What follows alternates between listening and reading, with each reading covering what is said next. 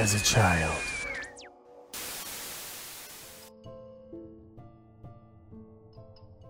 Welcome, Slimesters, to another Nightmares as a Child minisode.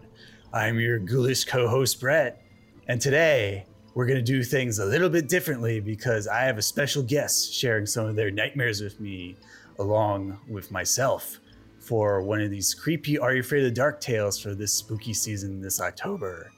So, without further ado, I'm going to introduce one of my best friends and good buddies from childhood, Maxwell from Relic Podcast, to tell us a little bit about one of the freakiest, most wildest monsters to ever grace Are You Afraid of the Dark, the Dead Man's Float Pool Corpse. Welcome to the show, Max. Thank you, Brett. It's good to be here. I'm sorry I didn't come prepared with a ghoulish voice. And um, if you're going to be doing that the whole episode, should I get you a, a cough drop now? Or? no, no, that's just for my intro, just to set the tone. yeah. Awesome. Well, I'm really happy to be here. I love nerding out about my childhood. And uh, Are You Afraid of the Dark was a huge influence on anything creative to come after in my life in terms of writing and uh, interests uh, in horror movies and genre. So uh, yeah, I'm really excited to talk about it.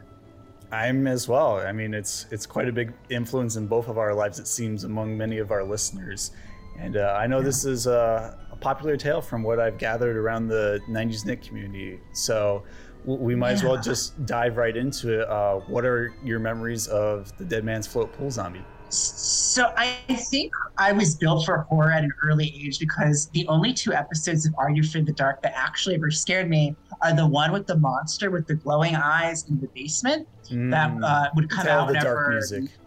Yes, when the music would play. And I think that's because there's sort of a school of thought where it's what you don't see that's often scarier than what you do see because your brain fills in the gaps. But the second one was the uh, the Dead Man's Float, which is what we're going to be talking about today. So um, what I did is I didn't reference any photos of what it looked like before I rewatched it. So spoilers, I did rewatch it. What I did was I actually sat down and wrote out everything from memory from what I remembered of the episode. And I actually pretty much hit the mark. 85% of what I wrote down from memory was the plot. I got some of the characters wrong, like some of like the minutiae, but I remembered the whole it's the 19 starts in the 1950s. It's the, they seal up the pool, all of that.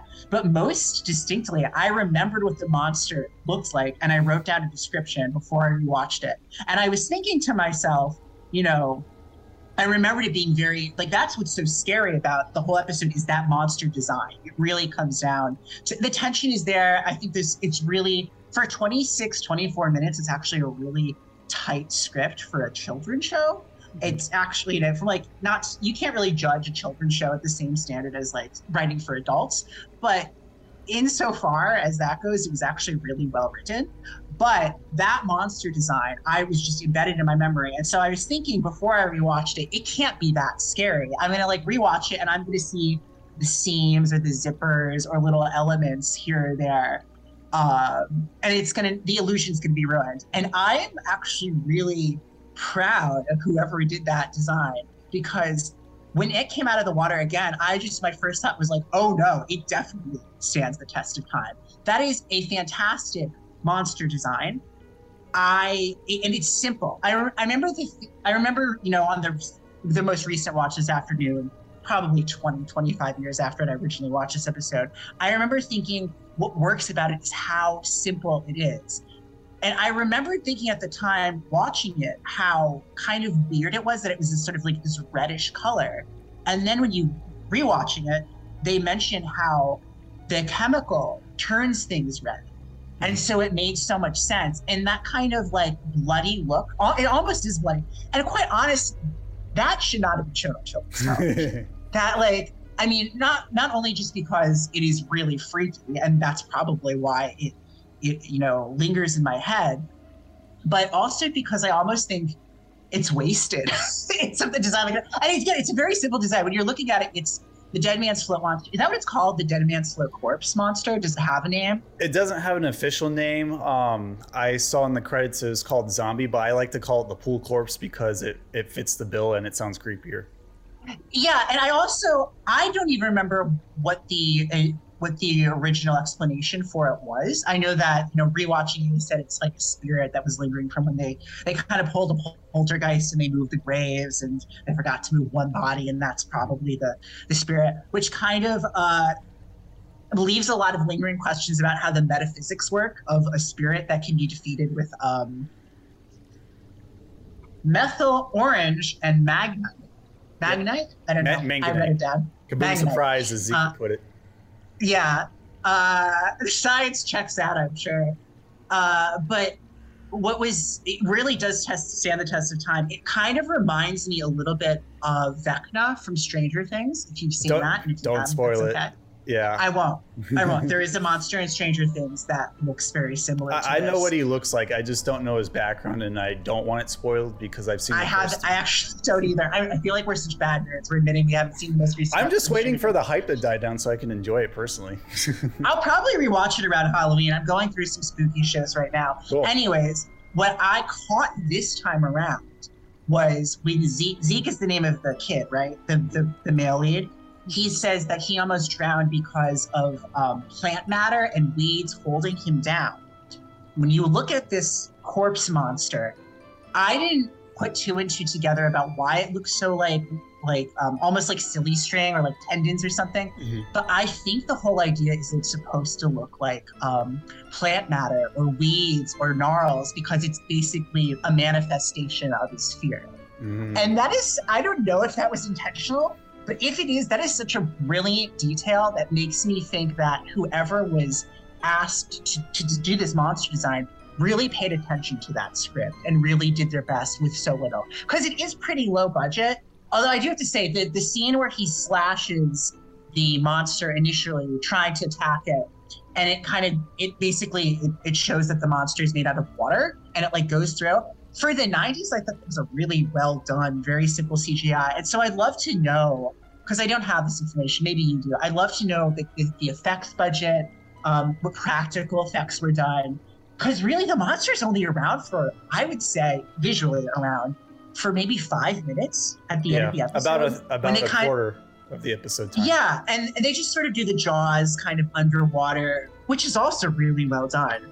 Um, it really kind of, and I think that's Mm-hmm. what I said earlier about it's it's about what you don't see. That's often scarier because you're wondering what it looks like. But this almost surpasses that expectation because it's like it's actually scarier. It's actually scarier than what you think it is. When that thing came out, when I was like, oh, that's too much. Like, it, I mean, the fact that that's burned in my memory, and this is probably one of the few Are You Afraid of the Dark episodes that I, you know, two decades, maybe more. I don't know how old I am anymore. After watching it, I could write almost that all of that um, that plot from memory and describe the monster without seeing it again. I mean, that really does. That's a testament to just all of the um, design work and story work that it went into this. Uh, Yeah. But yeah, I mean, um, t- to answer your question off the bat, Annick Chartier was the lead makeup artist on that show, and she was actually part of episode seven, which is the Are You Afraid of the Dark 30th anniversary reunion that we did exclusively on Splat Attack. Um, and while oh she, my gosh! yeah, and while she Sorry, did, so you've met her? yeah, a couple times I've talked to her for a while. I made the Scary Tales Are You Afraid of the Dark book too. No, I'm sorry. So you basically you went to the source. So she designed that. What was it? A Halloween costume? What? What? What? Uh, I need to know. Unfortunately, that didn't come up during the conversation. Oh, we talked God. more about the Quicksilver Demon's makeup more than anything, uh, which That's was also pretty freaky. And we have a Nightmares as a Child episode coming up for that. Hint, hint.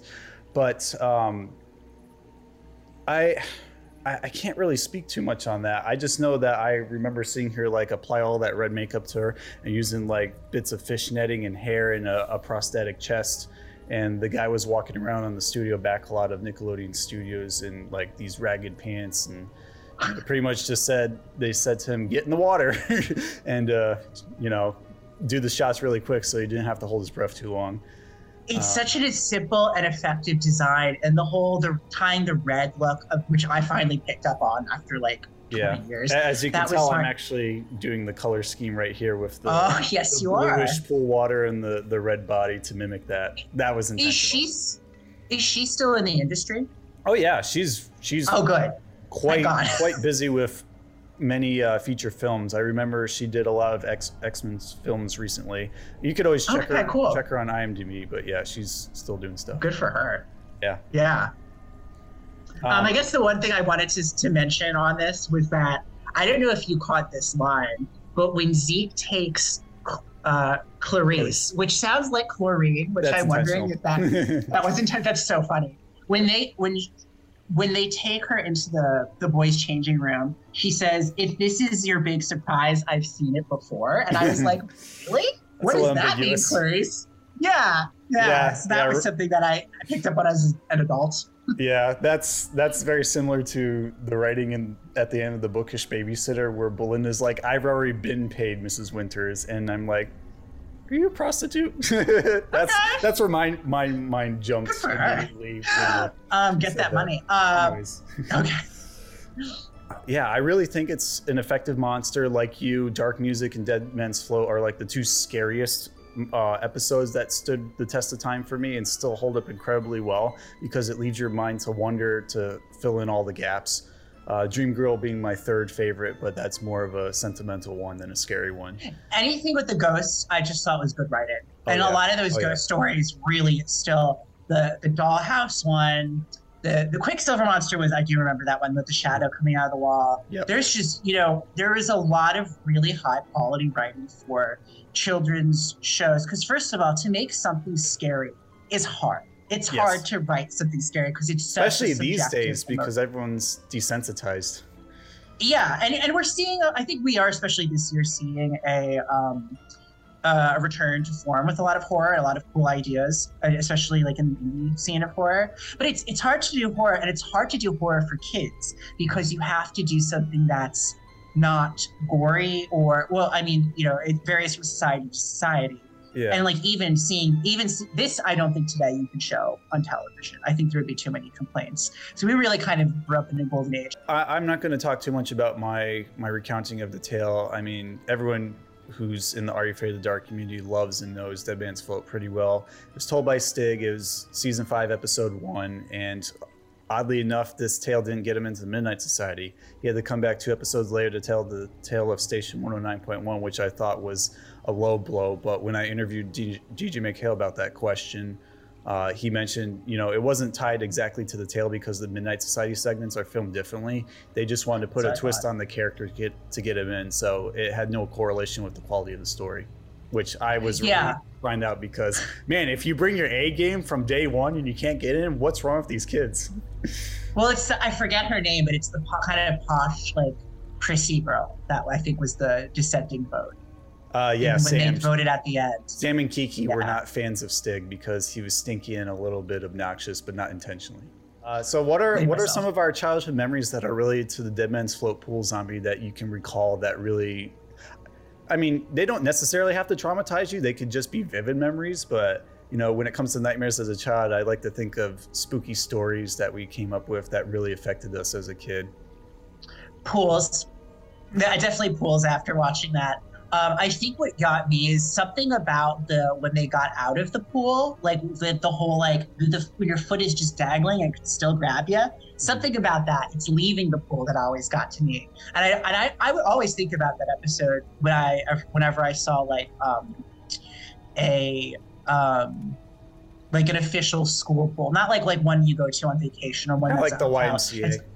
Yeah, like the YMCA, and you know, even I s- did a little bit of swimming with the swim team here in Sydney because I wanted to work on my cardio.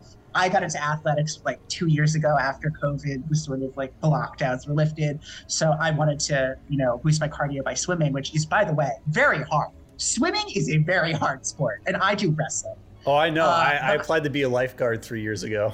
I had to do a lot Oh, of okay. deep, Oh, that's deep end awesome. diving. Oh, so I'm sure you've got stories. But so Yeah. this the pool here in Sydney is the Ian Thorpe pool, and it is like state of the art. Like it looks like futuristic, like the Final Fantasy VIII Balamb school. oh, awesome. Like pool. and even then, I remember just whenever I see a drain, like that drain in the um the locker room, that's when I think about something bubbling up. And the idea that that thing can follow you anywhere because it's liquid, that is so scary. And yeah, uh, yeah. That's I- so I yeah. would- I do think about that often. I still think about that monster quite often. I know, I know it was pretty much a one and done story, but I would have loved to see like either a prequel or a sequel to it, just to see it in action against new kids or a different setting to see how it, it would handle the situation.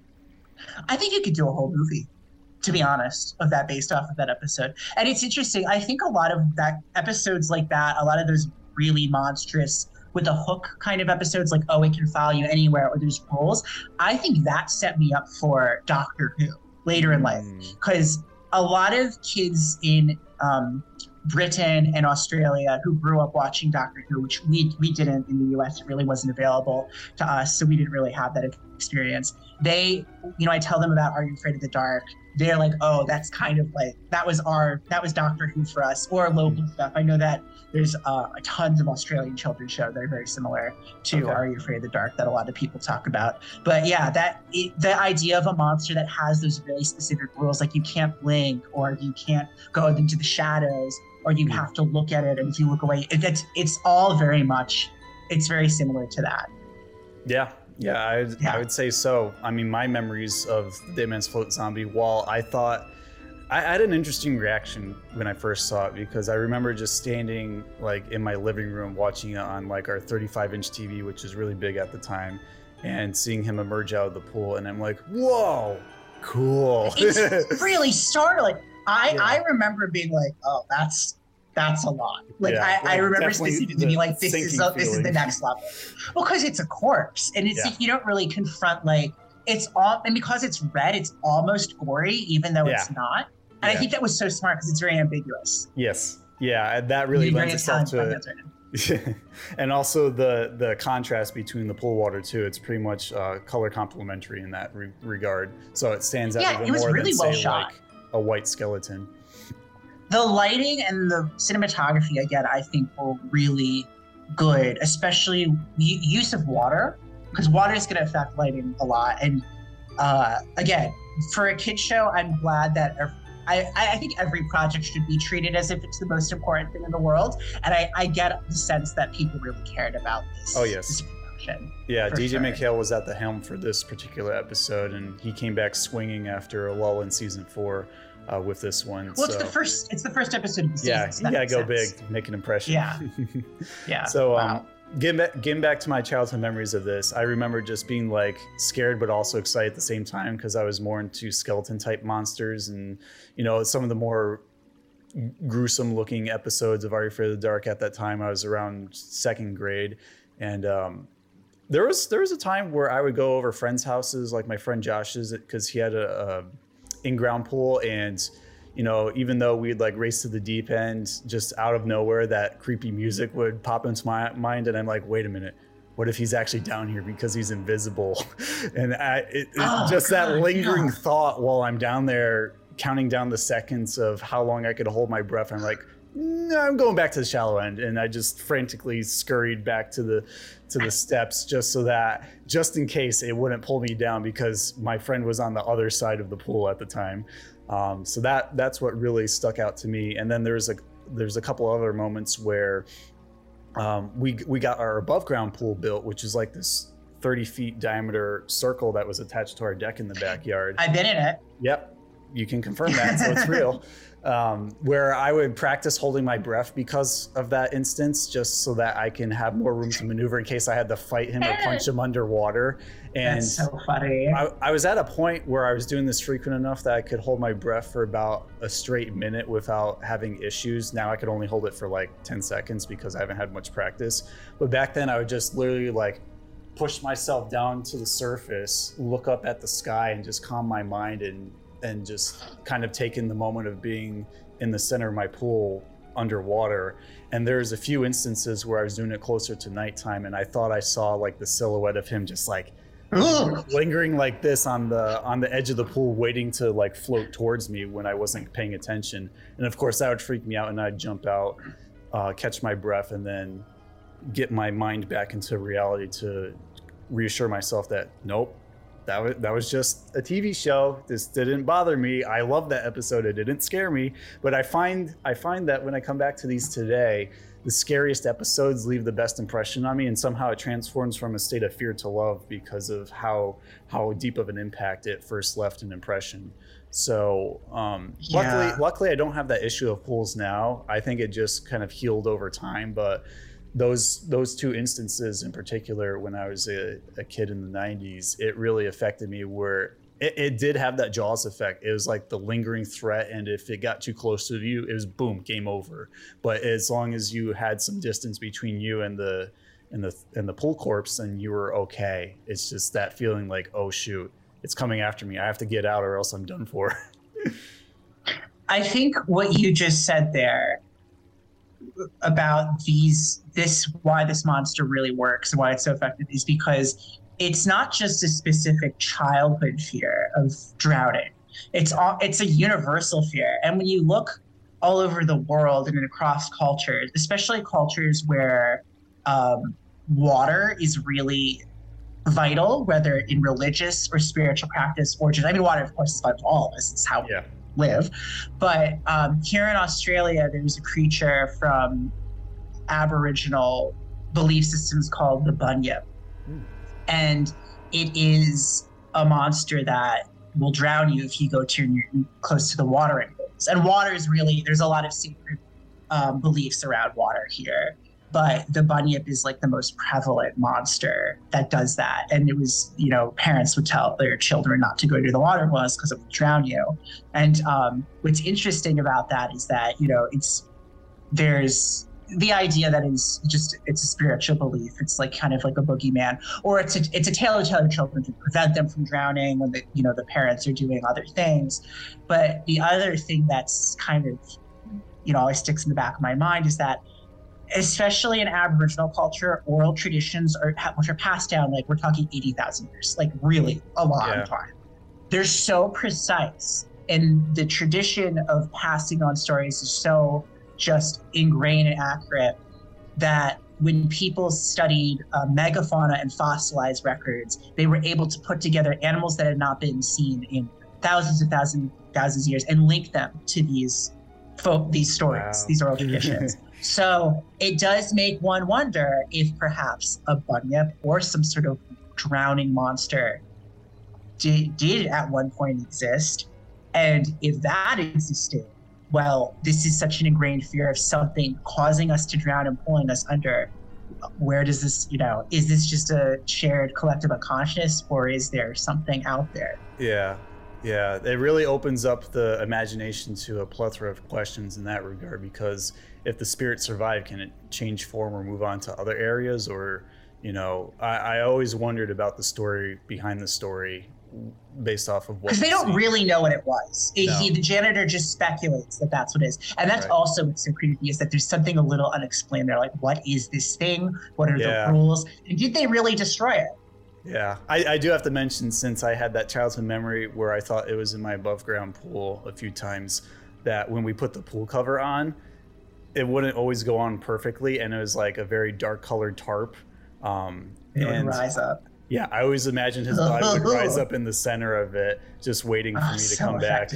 Yeah, I I think that's what Are You Afraid of the Dark does best. It gives you like breadcrumbs to to kind of go off of in terms of what to expect, but it doesn't give you the whole slice of bread or the whole loaf. You have to figure that out on your own. And because we all have a different interpretation, um, it, it really feeds into our, our deeper, more primal fears that we have associated with it. And of course, you know, I- there's plenty of people out there in the world who are afraid of drowning or even just death. So uh, it, it really leverages all the well-established parts of the human condition to the fullest here, and that's what makes Yeah, it hold absolutely. up so well three decades later, and it'll continue to hold up well as time goes by. It's great storytelling. Yeah. Yeah. Well, I think we're gonna wrap this uh, nightmares as a child episode up. But uh, thank you so much, Max, for joining me today and talking about the the pool zombie from Dead Man's Float. I had a lot of fun, and uh, we would love to have you back on the podcast sometime, either for Are You Afraid of the Dark or something else you'd love to talk about. I would love, I mean, this is a lot of fun and I could go on and on about all of these things. Um, thank you for having me on. If your audience wants to find me, I'm at Lost Treasure Pod on Twitter. I do Relic the Lost Treasure podcast, which is about lost artifacts, kind of Indiana Jones, goes through like the stories of like how they're lost, where they might be. I also do RPG Treasure Chest, really into treasure, seeing a theme here, uh, which is about JRPGs as well. And um, I'm a creative writer, and maybe one day you'll see me on professional wrestling. Who knows at this point? Because I'm doing that too. So yeah, uh, I would love to be back on. Awesome. Yeah, I know. I got so many ideas in my head that I'd love to share with you because we have that deep connection and I feel like we can go in any direction we want, not just Are You Afraid of the Dark. So there's there's a lot of potential there. And for all you slimesters at home who are avid fans of Splat Attack, uh, Max actually chimed in with us way back in episode 12 of season one, where we did our favorite 90s holiday specials, and he talked about the Rugrats Hanukkah special. So if you're interested yeah. in hearing his take on that, definitely go check out that episode after you listen to this one. Uh, Sweet. All right, Slimesters, we're gonna put out the campfire and head on home for today. But tune in next time for another Nightmares as a Child, where we tell more spine tingling tales to give you nightmares. Splat you later.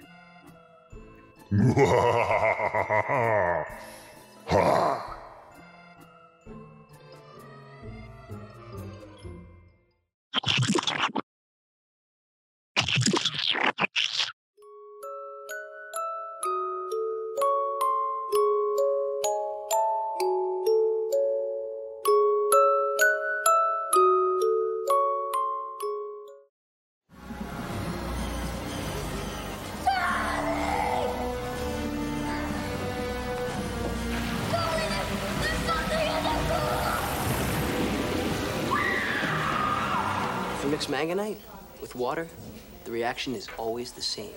Kaboom. Lava surprise.